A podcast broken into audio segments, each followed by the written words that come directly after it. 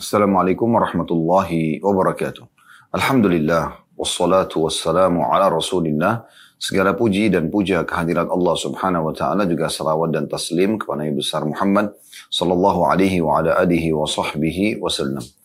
Saudaraku Siman, seperti biasa di hari Jumat kita akan melanjutkan bedah buku kita Sahih At-Targhib Tarhib dan kita akan masuk ke salah satu bab yang mulia di kitab sedekah bab ke-14 masalah anjuran mempermudah, memberi tempo kepada orang yang kesulitan, atau bahkan menghapuskan hutangnya.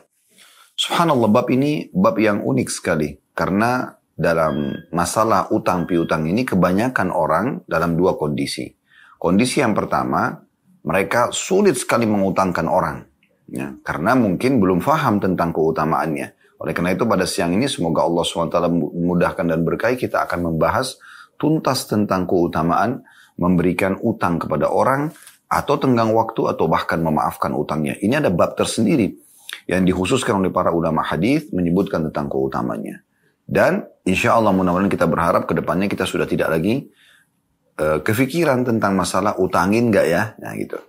Kemudian yang kedua adalah ada juga orang mau mengutangkan tapi dijadikan sebagai sumber pendapatan. Sehingga akhirnya dia bungakan ya atau dia berikan tambahan atau dia adakan tambahan di utang itu oleh si pemilik piutang ini. Oleh karena itu jadi riba hukumnya haram ya. Karena dalam Islam kalau anda akadnya adalah bisnis misalnya mudarabah atau murabaha dengan cara meletakkan modal di satu usaha atau seseorang kemudian bagi hasil atau anda beli sebuah produk anda jual uh, beli dan jual putus langsung ya dengan keuntungan yang jelas. Maka itu murabah boleh saja mudharabah dan murabah. Tapi kalau Anda utang piutang, ini investasi pengeluaran harta tapi tidak ada keuntungan dunianya.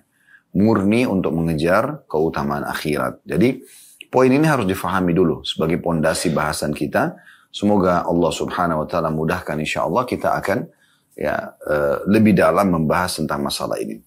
Baik, hadis pertama, teman-teman dalam bab ini langsung saja kita bacakan dengan sanad sahih urutan 903 dari awal belajar berbunyi dari Abu Qatada radhiyallahu anhu, "Annahu talaba ghariman lahu, fatawara anhu, thumma wajadahu, faqala inni mu'sir."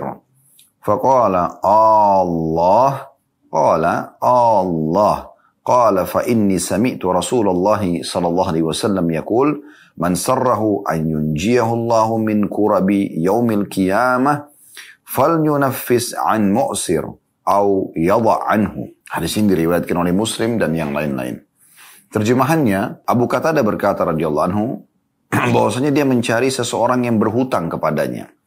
Tapi dia orang yang berhutang itu bersembunyi darinya lalu Abu Qatada pun menemukannya. Lalu Abu Qatada berkata, sesung, eh, orang itu berkata, maaf, orang itu berkata, sesungguhnya aku dalam kesulitan. Maksudnya belum bisa bayar utang ini. Abu Qatada mengatakan, apakah demi Allah demikian keadaannya? Maka kata dia, orang itu, ya demi Allah. Maka Abu Qatada radhiyallahu anhu langsung menimpalinya. Dan ini yang jadi saksi bahasan kita ya. Perhatikan baik-baik. Abu Qatada mengatakan, sesungguhnya aku telah mendengarkan Rasulullah SAW bersabda, Barang siapa yang ingin diselamatkan oleh Allah dari kesulitan-kesulitan hari kiamat, maka hendaklah dia memudahkan orang yang dalam kesulitan atau menghapus hutangnya. Perhatikan, berarti ada keutamaan khusus di situ ya. Diriwayatkan juga oleh At-Tabarani dalam Al-Mu'jam Al-Awsat dengan sanad sahih. Dia mengatakan, atau dia berkata padanya, Man sarrahu an yunjiyahu Allahu min kurabi yawmal qiyamah yudhillahu tahta arshihi falyunzir mu'sira. Barang siapa yang ingin diselamatkan oleh Allah dari kesulitan-kesulitan hari kiamat dan dinaungkan di bawah arsy Allah, ya, n besar kata ganti Allah di arsy atau di singgasana Allah, di bawah singgasana Allah maksudnya, maka hendaknya dia menunda tempo kewajiban membayar utang orang yang sedang terlilit ya, kepada orang yang dalam kesulitan atau dia menunda atau memberikan tempo pembayaran bagi orang yang dalam kesulitan. Riwayat yang pertama ini sudah langsung memberikan gambaran kepada kita ya bahwasanya ada anjuran untuk memberikan utang kepada orang.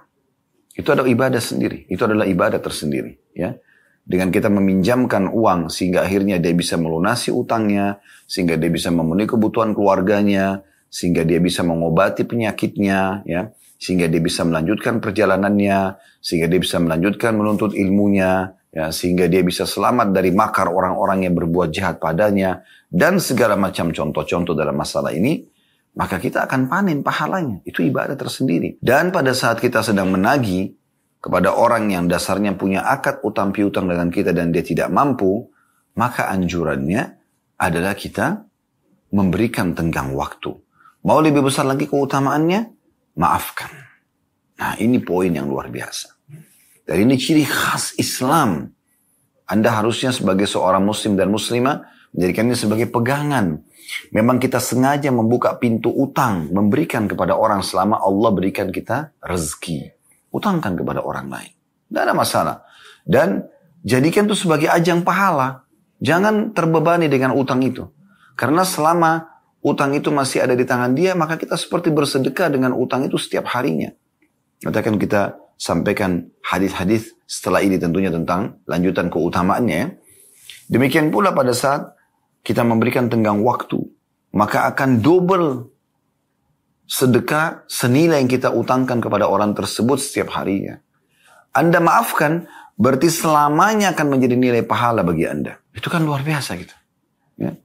Berapa banyak orang yang terbebani dengan, oh orang ini sudah utang sama saya 10 tahun tidak bayar-bayar. Mungkin karena dia belum paham. Selama 10 tahun itu, setiap harinya. Ya, kalau di akad kesepakatan pembayaran misalnya dari awal Januari ke akhir Januari itu seperti bersedekah setiap hari 10 juta. Dia investasi 10 juta, dia mendapatkan pahala 300 juta. Atau kalau 31 hari berarti 310 juta. Anda mau bisnis di mana? Investasi 10 juta, setiap hari dapat 10 juta. Coba bayangkan, 100%. Tidak mungkin. Bahkan mungkin Anda tidak tidak mendapatkan sumber pahala dalam hidup Anda yang mengalahkan sumber pahala mengutangkan orang ini. Kalau lewat dari tenggang waktu itu, maka akan mendapatkan double seperti Anda sedang bersedekah 20 juta per hari. Sampai batas waktu dia tidak bayar. Kalau 10 tahun dia tidak bayar, berarti setiap hari seperti 20 juta per hari kali satu tahun 365 hari. Itu kira-kira berapa banyak? kali 10 tahun. Kali 10. Berapa banyak Anda dapatkan? Hanya karena memberikan tenggang waktu kepada dia. Jadi nggak usah berkeluh kesah. Toh rezeki Anda berjalan walaupun utang itu tidak dibayar sama dia. Atau belum dibayar. Nah ini ciri khas Islam teman-teman sekalian. Bab ini bab yang luar biasa. Mungkin kalau kita jelaskan kepada non-muslim mereka bisa masuk Islam kalau tahu dalam Islam ada bab seperti ini. Tidak lagi orang dalam kesulitan karena akan orang berlumba-lumba mengutangkan orang. Sa'ad bin Ubadah radhiyallahu anhu itu luar biasa. Beliau sering kali berbagi-bagi atau membagikan hartanya setiap hari. Dia sama anaknya Qais radhiyallahu anhu itu selalu karena ayahnya mengatakan saat mengatakan kepada anaknya Qais, "Hai Qais, ini gudang harta ayah, sedekahkanlah." Maka mereka berdua karena buat zaman dulu tidak ada media, mereka naik ke atas atap rumah, atap rumah mereka. Kemudian mereka menyampaikan, Wahai muslimin, siapa yang butuh kebutuhannya silakan datang. Maka datang mereka antri depan rumah tersebut dibagiin kebutuhannya lah gandum, madu, uh, apa saja. Uang pun dikasih. Dan saat mengatur waktunya, ada di antara waktu-waktu itu mereka mengiklankan bukan bantuan tapi utang, mengutangkan orang. Supaya dia juga mendapatkan pahala dari situ. Kemudian diutangkanlah uang-uang itu kepada orang. Ini unik, luar biasa ya. Ini sudah kita pernah bedah di serial Sahabat ya tentang kisah Sa'ad bin Ubadah radhiyallahu anhu. Beliau luar biasa. Beliau akhirnya teman-teman sekalian memberikan uh, peluang orang utang. Oke, okay, sekian misalnya. Di situ di tidak disebutkan nilainya, tapi dia utangkan. Setelah itu sepakatlah akad utang sampai menjelang jatuh tempo. Kalau orang yang pemilik utang ini datang mau membayar utangnya, maka dia sama anaknya sepakat untuk mengucapkan kata-kata, kami tidak akan mengambil apa yang sudah kami keluarkan di jalan Allah. Artinya, sudah, kami sudah maafkan. Jadi dapat pahala double tiga di sini tiga pahala pahala sedekah pahala mengutangkan orang pahala memaafkan utang itu coba luar biasa ya Allah subhanahu wa ta'ala memberkahi pada jiwa setiap mukmin di amal soleh yang dia tekuni. Kalau anda biasa rutinkan membaca Al-Quran, nanti Allah akan munculkan ide-ide di Al-Quran itu sendiri yang anda akan panen pahalanya ekstra yang anda belum terfikir sebelumnya. Di sholat malam begitu, di sedekah begitu, di semua ibadah. Maka ini keutamaan luar biasa. Baik, kita akan coba mengambil pelajaran. yang pertama, yang bisa kita pelajaran dari sini adalah anjuran atau bolehnya mengutangkan orang, bahkan itu punya keutamaan sendiri. Kemudian Pelajaran yang kedua adalah anjuran agar menagi utang itu. Boleh kalau kesepakatannya ya kita tagih. Karena menagi ini juga bagian daripada perintah syariat. Mengingatkan orang itu tentang kewajiban dia. Jangan sampai dia dihukum oleh Allah gara-gara itu.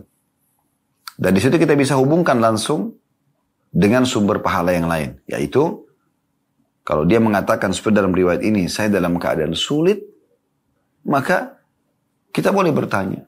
Ya. Eh, kita boleh mema mema memaafkannya atau memberikan tenggang waktu. Itu sumber pahala sendiri. Jadi ada keutamaan mengutangkan orang yang pertama, yang kedua anjuran untuk menagi ya utang tersebut dan memberikan kelapangan, kelonggaran bagi orang yang minta tempo kalau dalam keadaan sulit ataupun anda maafkan sekaligus supaya lebih banyak pahalanya sebagaimana sudah kami jelaskan tadi. Pelajaran yang ketiga dari hadis adalah bolehnya seseorang untuk memastikan dengan mengajak bersumpah. Karena Abu Qatada di sini mengatakan Allah demi Allah kamu memang dalam keadaan sulit. Orang itu mengatakan Allah. Mungkin Anda berkata, bagaimana kalau dia bohong Ustaz? Itu bukan urusan kita lagi. Ya, seorang mukmin itu selalu saja melekat dalam dirinya, dalam hatinya, dalam pikirannya tauhid mengisahkan dan meyakini adanya Tuhan Allah subhanahu wa ta'ala yang maha mengawasi. Allah tahu semuanya. Tidak usah khawatir. Kalau dia bohong dengan sumpahnya, dia akan dihukum oleh Allah. Tidak usah khawatir soal itu. Ya. Ini poin yang luar biasa. Nilai plus tersendiri yang Allah berikan kepada ya, orang-orang muslim. Baik, kita masuk ke hadis yang diriwatkan Tabari masih nomor satu sama ya. Atau kita langsung masuk ke faedah yang keempat. Bahwasanya orang atau ada anjuran untuk memudahkan kesulitan atau mengeluarkan seseorang dari kesulitannya. Dan siapa yang melakukan itu? Apakah dia sedang terlilit utang? Apakah dia sedang terancam ya jiwanya, nyawanya? Lalu Anda memberikan pembelaan. Kalau dia dalam kondisi benar ya, misalnya, maka itu akan mendapatkan naungan Allah pada hari kiamat. Di mana orang semua kepanasan di mahsyar, kita malah selamat. Gitu. Karena mengeluarkan kesulitan atau menyelamatkan seorang dari kesulitannya. Dan di sini disebutkan adalah di antara mengeluarkan atau mengeluarkan seorang dari kesulitan adalah memaafkan ya, atau memberikan tempo tambahan bagi orang yang sedang berutang. Nah ini berarti keutamaan tersendiri. Artinya faedah yang keempat dari hadis adalah akan mendapatkan keutamaan naungan Allah Subhanahu wa taala pada hari kiamat nanti. Baik, kita akan masuk hadis kedua dalam bab kita ini. Dan ada dua a dan ada dua b Dua a nya dengan sanad sahih.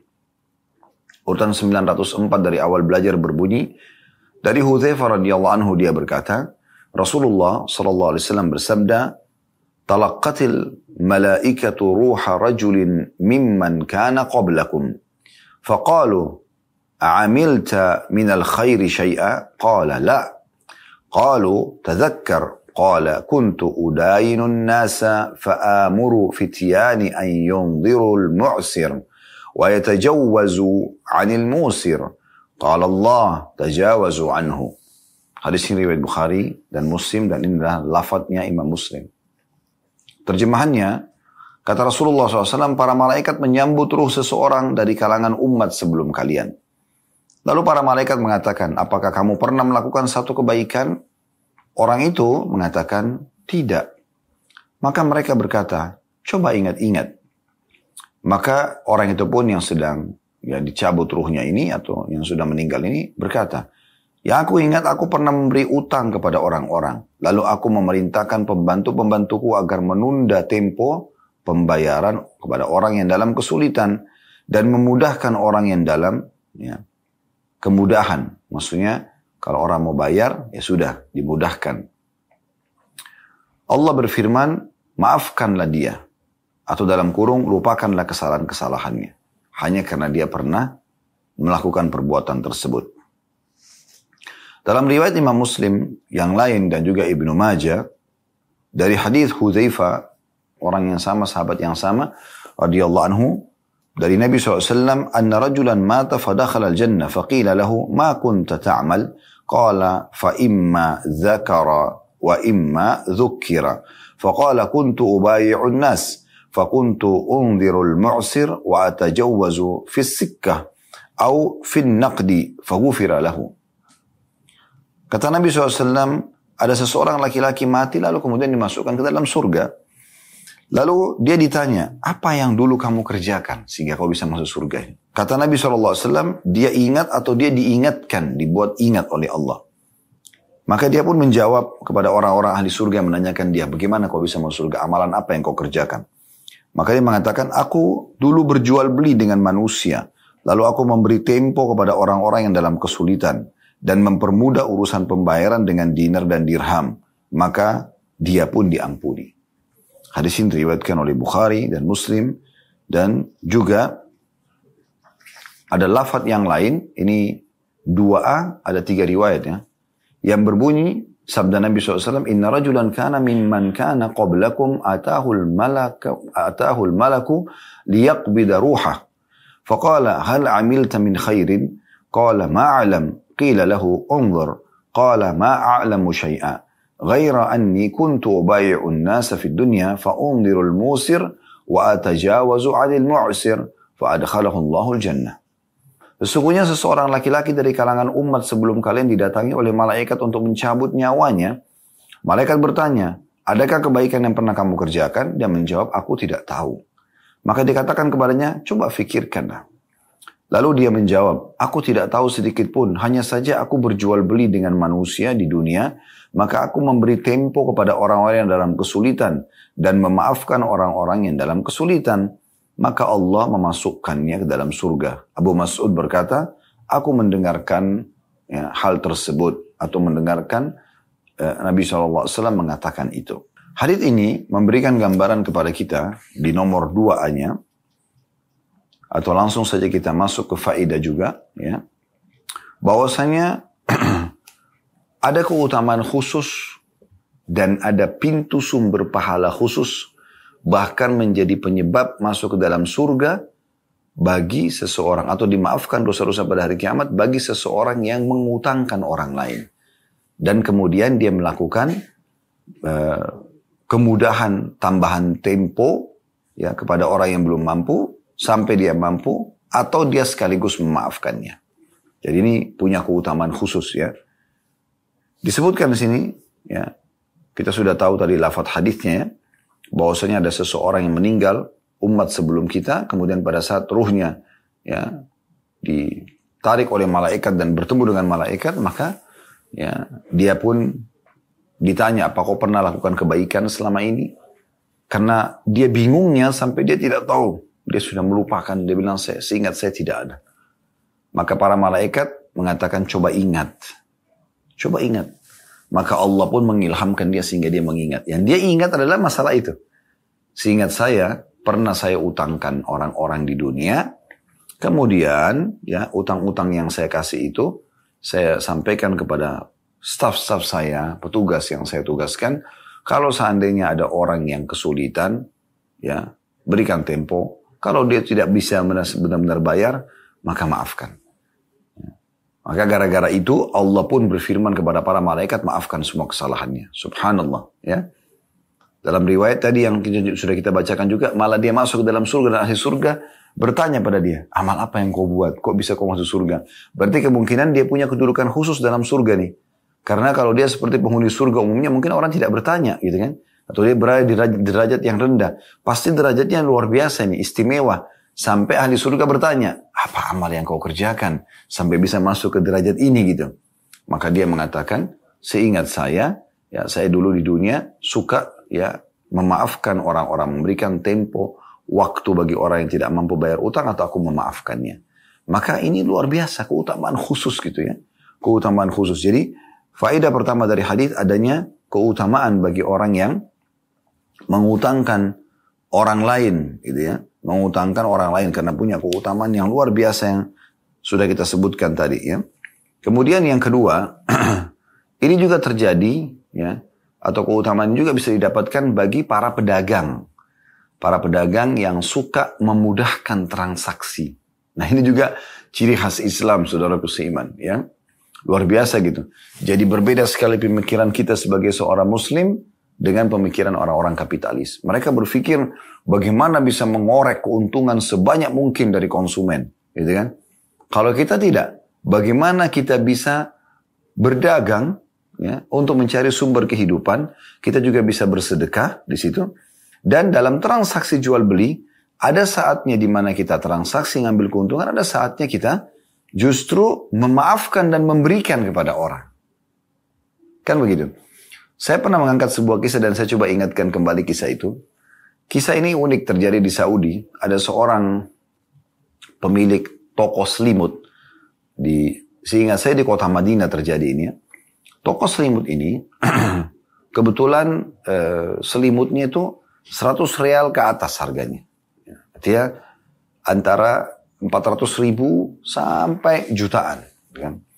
Masuklah seseorang di musim dingin, kelihatan pakainya biasa. Dia datang kepada salah satu staf toko itu lalu berkata, saya butuh empat buah selimut. Untuk saya, istri saya, dan kedua anak saya karena dingin. Ada nggak selimut bisa saya dapatkan dengan 100 real empat buah selimut. Maka spontan pegawai itu mengatakan tidak ada. Karena harga minimal 100 real satu piece. Dia minta 100 real empat piece. Gitu kan. Kebetulan pemilik toko ini orang beriman kepada Allah subhanahu wa ta'ala dan dia ya langsung pada saat itu mengambil alih tanpa dia memberikan penjelasan kalau dia pemilik tempat. Dia memberikan isyarat kepada pegawainya agar pegawainya ini ya meninggalkan konsumen tersebut dan biar berurusan sama dia. Lalu dia tanya kembali, ada apa? Bapak itu mengatakan, saya butuh ya empat buah selimut. Saya butuh empat buah selimut. Karena memang buat saya, buat istri saya dan kedua anak saya dan ini musim dingin. Ada nggak selimut di toko Anda ini ya, yang bisa mendapatkan 100 real dengan empat selimut? Kata pemilik toko dengan senyum, ada. Dan Anda bisa pilih selimut apa saja di sini bisa Anda beli dengan 100 real 4 piece. Artinya bukan dia arahkan, oh selimut ini misalnya yang 100 real satu, saya bisa kasih Anda 100 real 4. Tidak. Dia tidak ingin bersedekah setengah-setengah. Dia mengatakan apa? Silakan. Di toko ini Anda bisa ambil selimut apa pun 100 real 4 piece. Maka orang itu, karena dia pikir dia akan bayar gitu kan. Dia dengan percaya dirinya, dia ingin ya segera uh, bertransaksi maka dia pun keliling mencari selimut di situ sampai dia temukan selimut yang dia inginkan. Entah berapa harganya, gitu kan. Mungkin diambil yang seribu real satu, intinya diambillah sama dia empat itu di bawah ke kasir. Dan yang transaksi langsung pemilik toko. Semua pegawai, staf diam dan menyaksikan keajaiban yang sedang terjadi ini. Maka diterimalah 100 real tersebut, diberikan empat selimut, orang itu keluar dengan membawa selimut dan dia dengan percaya dirinya kalau dia sudah membayar dan ini adalah ya dia bayar dengan nilai yang benar gitu ya. Setelah orang itu pergi, maka pemilik toko mengumpulkan para stafnya lalu berkata, saya yakin kalian punya pertanyaan. Kata salah satu stafnya, benar. Kami masih belum bisa berpikir. Bagaimana bisa Anda tadi bertutur kata kepada pembeli tersebut, bisa Anda memilih selimut apa saja. Di toko ini semuanya Anda bisa beli dengan 100 real 4 piece. Dan orang ini akhirnya bisa memilih sesuka dia. Dan selimut yang diambil mahal-mahal tentunya. Karena minimal 100 real satu piece. Bagaimana kami memahami ini? Kalau Anda niat bersedekah, kenapa Anda tidak kasih saja? Maka pemilik toko mengatakan, baik, saya akan jawab. Orang ini sedang butuh. Orang ini sedang butuh. Dia lagi butuh selimut. Dingin. Dan dia menanyakan, bisa nggak mendapatkan 100 real 4 piece karena uang dia cuma 100 real. Maka tidak mungkin orang yang butuh kita mengatakan kena uangnya tidak cukup, pergilah. Di sini nggak mungkin kamu dapatkan 100 rial. Islam tidak mengajarkan itu. Islam mengajarkan bagaimana kita membantu saudara kita yang sedang kesulitan. Maka saya mengatakan bisa. Anda mengambil. Kalau kenapa saya tidak berikan saja sedekah kepada dia? Jawabannya sederhana. Orang ini datang dengan kemuliaan jiwa. Dia mau membeli. Dia bukan sedang mengemis. Dia bukan minta. Kalau dia mengemis minta, saya akan kasih. Tapi dia sedang ingin transaksi. Biarkan dia keluar dari toko ini dalam kondisi mulia. Coba ambil pelajaran dari kisah ini. Bagaimana luar biasanya Islam mengajarkan setiap penganutnya untuk selalu menghubungkan antara kegiatan ekonomi dengan sosial. Tidak selamanya selalu berpikiran seperti kapitalis, keuntungan dan keuntungan. Walaupun bahkan sampai menerobos hal-hal haram, ya, atau bahkan mendalimi orang lain, atau menjatuhkan citra orang lain, ya perusahaan lain, toko lain, restoran lain. Dalam Islam tidak ada seperti itu. Ya, kita malah saling dukung mendukung, ya, saling memberikan kesempatan orang untuk mendapatkan keuntungan dan Allah akan mendatangkan keberkahan justru dari situ. Nah ini poin yang bisa kita pelajari yang luar biasa daripada hadis ini. Keutamaan yang ketiga dari hadis adalah Allah Subhanahu wa taala akan memaafkan dosa-dosa ya, bagi orang yang memudahkan utang piutang dengan jatuh tempo atau memaafkan ataupun dalam transaksi jual beli ya dia memudahkan sebagaimana tadi hadis riwayat Imam Muslim ya dia mengatakan aku berjual beli dengan manusia lalu aku memberi tempo kepada orang yang dalam kesulitan atau mempermudah urusan pembayaran dengan dinar dan dirham maka dengan itu Allah mengampuninya artinya dia transaksi orang ini tidak mampu sebagaimana kami berikan kisah tadi maka itu ya cukup untuk dia raih produknya laku Allah datangkan keberkahan dan Allah jadikan sumber pahala buat dia. Ini juga pernah terjadi pada Abu Hanifah rahimahullah. Beliau pernah membeli eh, kedatangan di toko sutranya di Irak pada saat itu seorang wanita ibu ingin sekali membeli ya sutra. Seingat saya, saya kalau tidak salah ya sekitar uang ibu itu cuma 10 dirham atau kecil sekali intinya uangnya. Dan tidak mungkin bisa membeli sutra, tapi dia ingin sekali beli sutra. Dia keliling pasar tidak temukan ada sutra senilai itu. Maka dia lewat di toko Abu Hanifah lalu dia mengatakan, adakah sutra yang bisa saya beli dengan nilai ini? Kata Abu Hanifah, ada. Silakan, ini sutra. Ini yang terbaik gitu. Maka ibu itu pun membayar lalu kemudian dia ambil sutra. Tapi sebelum dia pergi dia bilang, saya dari tadi keliling di pasar ini tidak ada yang bisa menjual kepada saya dengan nilai itu. Bagaimana anda bisa menjual dengan nilai itu? Apa kata Abu Hanifah rahimahullah? Alhamdulillah, kemarin saya membeli 10 lembar sutra ini. Dan saya sudah menjual sembilan lembarnya dengan keuntungan. Maka sekarang Anda ingin sekali sutra itu. Walaupun saya ya memberikan Anda dengan nilai yang modalnya pun belum kembali, saya sudah diuntungkan dengan sembilan yang kemarin. Sekaligus saya bisa dapat pahala Anda yang sedang menginginkan itu. Karena Nabi SAW mengatakan termasuk hal yang besar pahala di sisi Allah adalah memasukkan kegembiraan di hati seorang muslim. Coba bayangkan. Bagaimana Islam mengajarkan jenis-jenis transaksi seperti ini ya yang mungkin tidak bisa ya, difikirkan oleh para orang yang kapitalis ini ya. Tidak akan nyambung dengan mereka ya. karena bagi mereka masa saya sudah keluarin modal kemudian saya tidak dapat ya, keuntungan. Nah gitu. Dan kita akan lanjutkan insya Allah hadis selanjutnya. Masih nomor dua ya dua B nya dengan sanad sahih. Masih dari sahabat yang sama dari Hudzaifah bin Yaman radhiyallahu anhu beliau berkata utiyallaha utiyallahu bi'abdin min ibadihi atahu Allahu malan faqala lah ماذا عملت في الدنيا قال ولا يكتم الله حديثا قال يا ربي آتيتني مالا فكنت أبايع الناس وكان من خلق الجواز فكنت أيسر على الموسر وأنذر المعسر فقال الله تعالى أنا أحق بذلك منك تجاوز عن عن عبدي didatangkan ke hadapan Allah nanti seorang hambanya yang telah Allah berikan harta lalu Allah bertanya apa yang kamu lakukan di dunia dengan harta itu dan kata Nabi SAW mendatangkan sebuah potongan ayat di sini yang terjemahnya dan mereka tidak dapat menyembunyikan suatu kejadian apa pun dari Allah nanti. Maka maksudnya hari kiamat. Di dunia pun tidak ada sembunyi, tapi di hari kiamat mereka tidak mungkin berdusta lagi. Sudah nggak mungkin. Allah langsung nampakkan. Maka dia pun berkata, orang ini berkata kepada Tuhannya Allah subhanahu wa ta'ala, Ya Rabbi, wahai Tuhanku, engkau telah memberiku harta. Aku berniaga dengan manusia. Di antara akhlakku adalah merelakan atau memaafkan. Maka aku memudahkan orang yang dalam kemudahan dan memberi tempo kepada orang yang dalam kesulitan.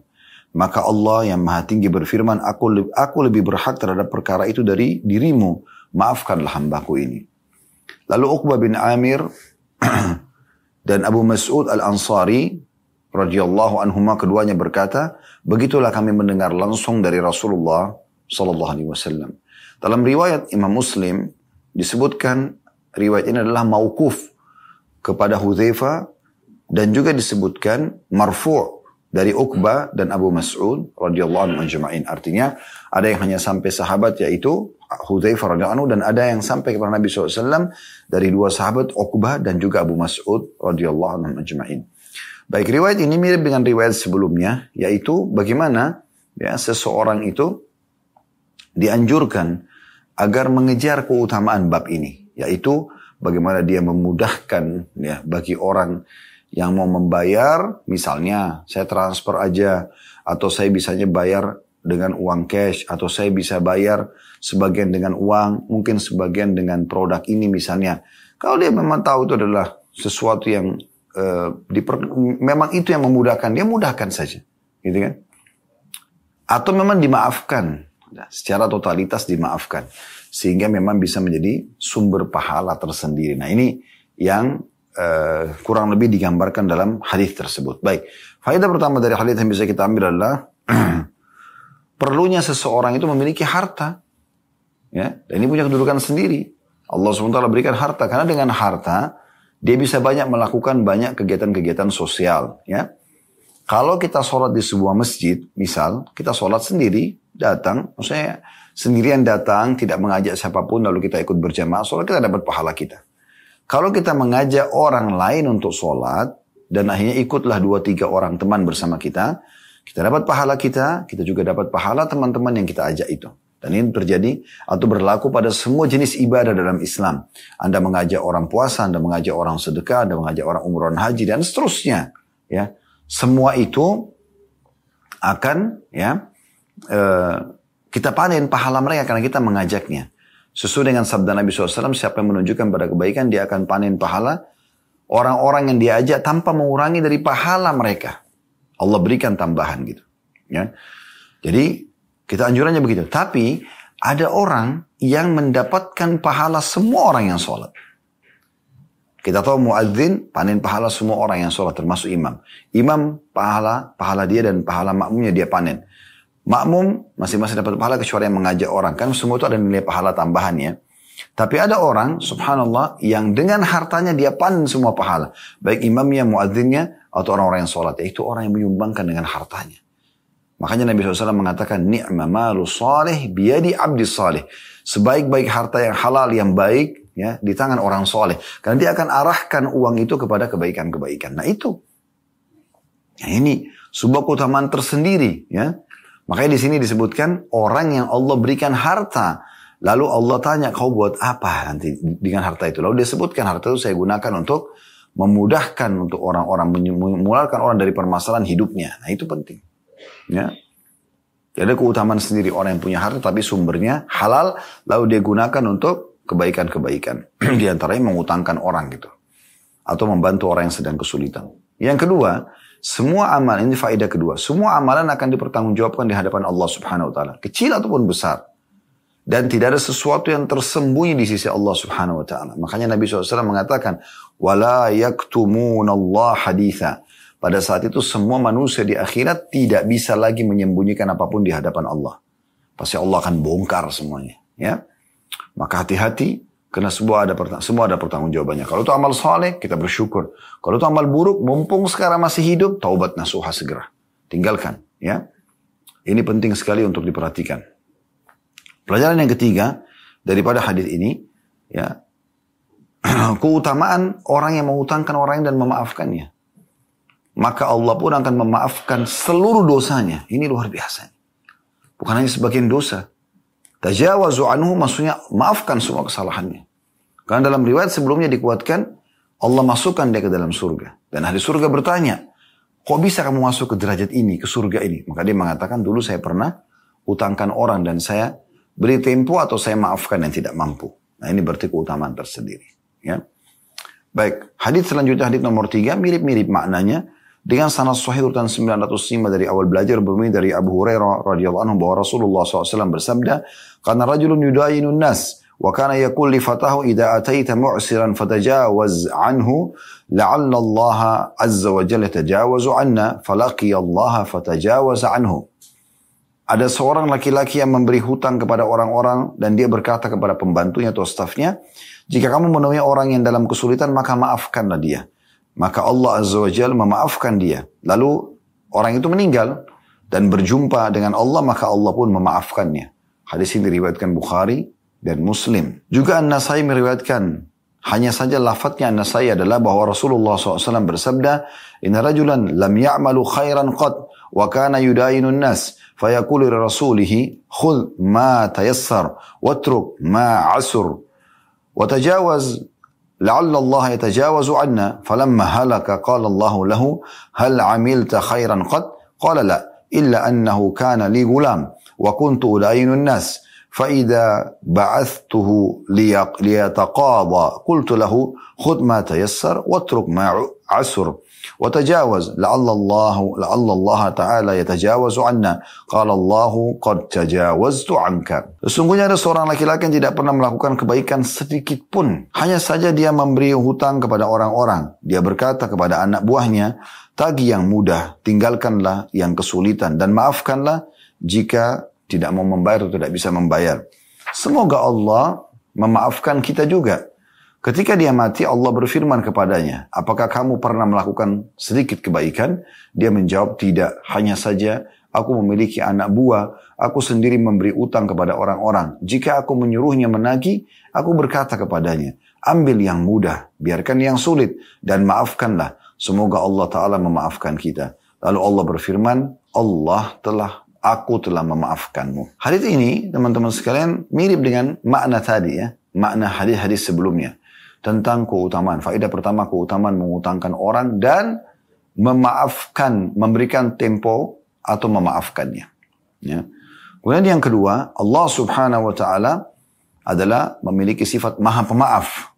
Maka siapa pun yang pemaaf, siapa pun yang dermawan di dunia, semua sifat-sifat baik ini, Allah akan menunjukkan kalau Allah lebih daripada dia. Terbukti di sini karena orang ini memudahkan bagi orang yang tidak mampu bayar, memaafkan ya bahkan utang-utang mereka, maka Allah mengatakan aku lebih pantas untuk itu, maka aku maafkan kamu. Ini sifat kedermawanan Allah Subhanahu wa taala dan tidak mungkin ada yang bisa menandinginya, gitu kan?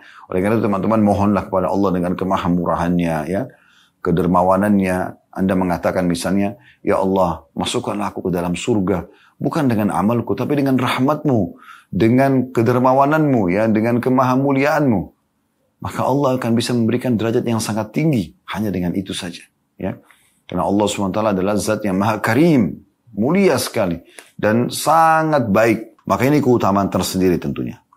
Baik selanjutnya hadis keempat dengan sanad sahih, urutan 906 dari awal belajar berbunyi dari Abu Mas'ud Al-Badri radhiyallahu anhu dia berkata, Rasulullah SAW bersabda, "Husiba rajulun mimman kana qablakum, falam yujad lahu min al-khairi syai' illa annahu kana yukhalitun nas wa kana musiran." فكان يأمر غلمانه أن يتجاوزوا عن المعسر قال الله تعالى نحن أحق بذلك تجاوزوا عنه Hadis ini riwayat Muslim dan juga Tirmidzi. Seseorang laki-laki kata Nabi SAW, seorang laki-laki dari kalangan umat sebelum kalian dihisap. Dia tidak memiliki kebaikan apa pun, hanya saja dia bergaul dengan manusia. Dia adalah orang yang berharta, dia memerintahkan para pembantunya agar memaafkan orang yang dalam kesulitan, maka Allah Ta'ala berfirman kepada para malaikat, kami lebih berhak terhadap hal itu, maafkanlah dia. Ya kurang lebih maknanya mirip dengan yang tadi ya, ada keutamaan mengutangkan orang, terus kemudian keutamaan dalam ya memudahkan jatuh eh, tenggang tempo atau memaafkannya karena dia akan mendapatkan juga pemaafan dari Allah subhanahu wa ta'ala. Jadi karena maknanya mirip-mirip, saya tidak akan panjang lebar lagi jelaskan hadis ini. Kita langsung tutup dengan hadis yang kelima. Hadis yang kelima ini, saya melihat adalah hadis yang paling luar biasa dalam penjelasan keutamaan orang yang mengutangkan orang lain. Ya. Hadis dengan sanad Hasan urutan 907 dari awal belajar berbunyi dari Buraidah radhiyallahu anhu dia mengatakan, aku mendengarkan Rasulullah sallallahu alaihi wasallam bersabda, "Man anzara mu'siran falahu kulla yawmin mithlahu sadaqah." Thumma sami'tu yaqul, "Man anzara mu'siran falahu kulla yawmin mithlaihi sadaqah." فقلت يا رسول الله سمعتك تقول من أنظر معسرا فله كل يوم مثله صدقة ثم سمعتك تقول من أنظر معسرا فله كل يوم مثليه صدقة قال له كل يوم مثله صدقة قبل أن يحل الدين فإذا حل فأنظره فله كل يوم مثليه صدقة Hadis ini diriwayatkan oleh Al-Hakim dan semua rawi-rawinya dijadikan hujah dalam as-sahih atau thiqah terpercaya.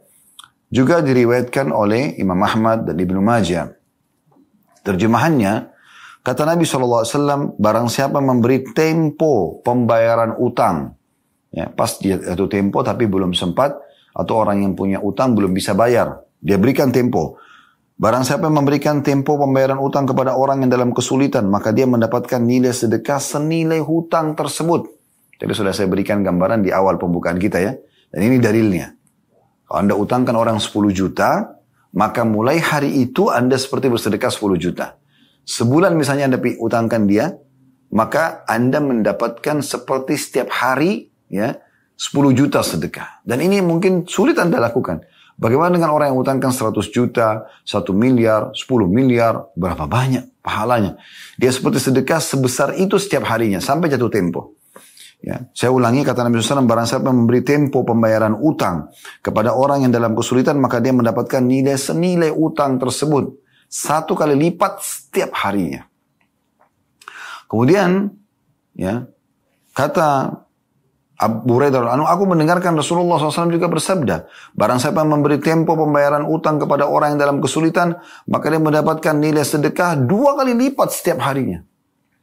Maka aku berkata, wahai Rasulullah, Aku mendengar Anda bersabda, barang siapa memberi tempo kepada orang yang dalam kesulitan, maka dia mendapatkan nilai sedekah senilai utang tersebut satu kali lipat.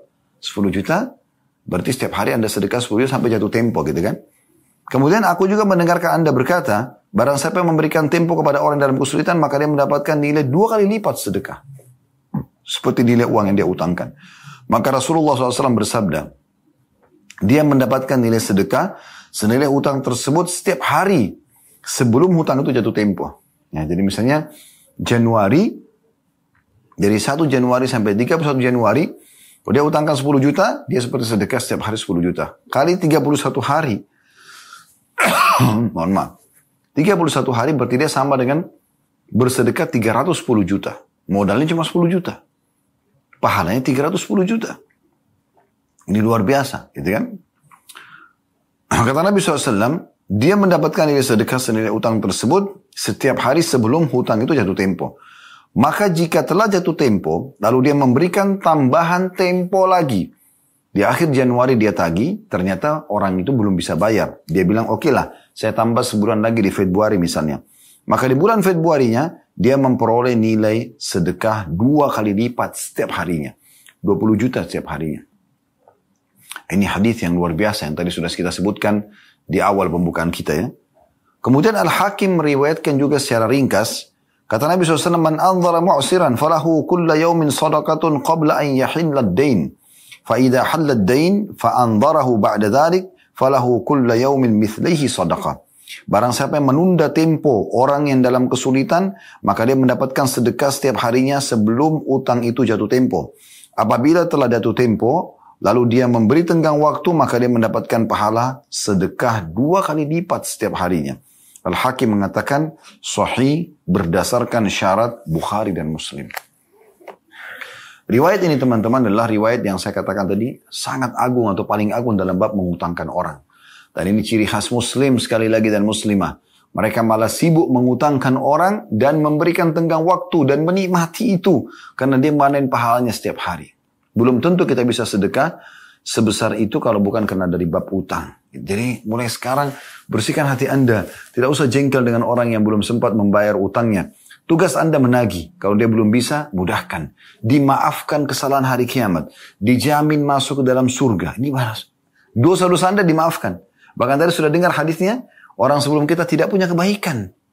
Tapi Allah maafkan dia dosa-dosanya.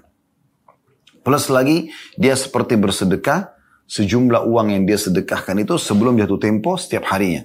10 juta berarti 10 juta tiap hari. Kalau dia berikan tenggang waktu setelah jatuh tempo yang disepakati, maka dia akan panen dua kali lipat pahalanya. Dan ini luar biasa. Ya.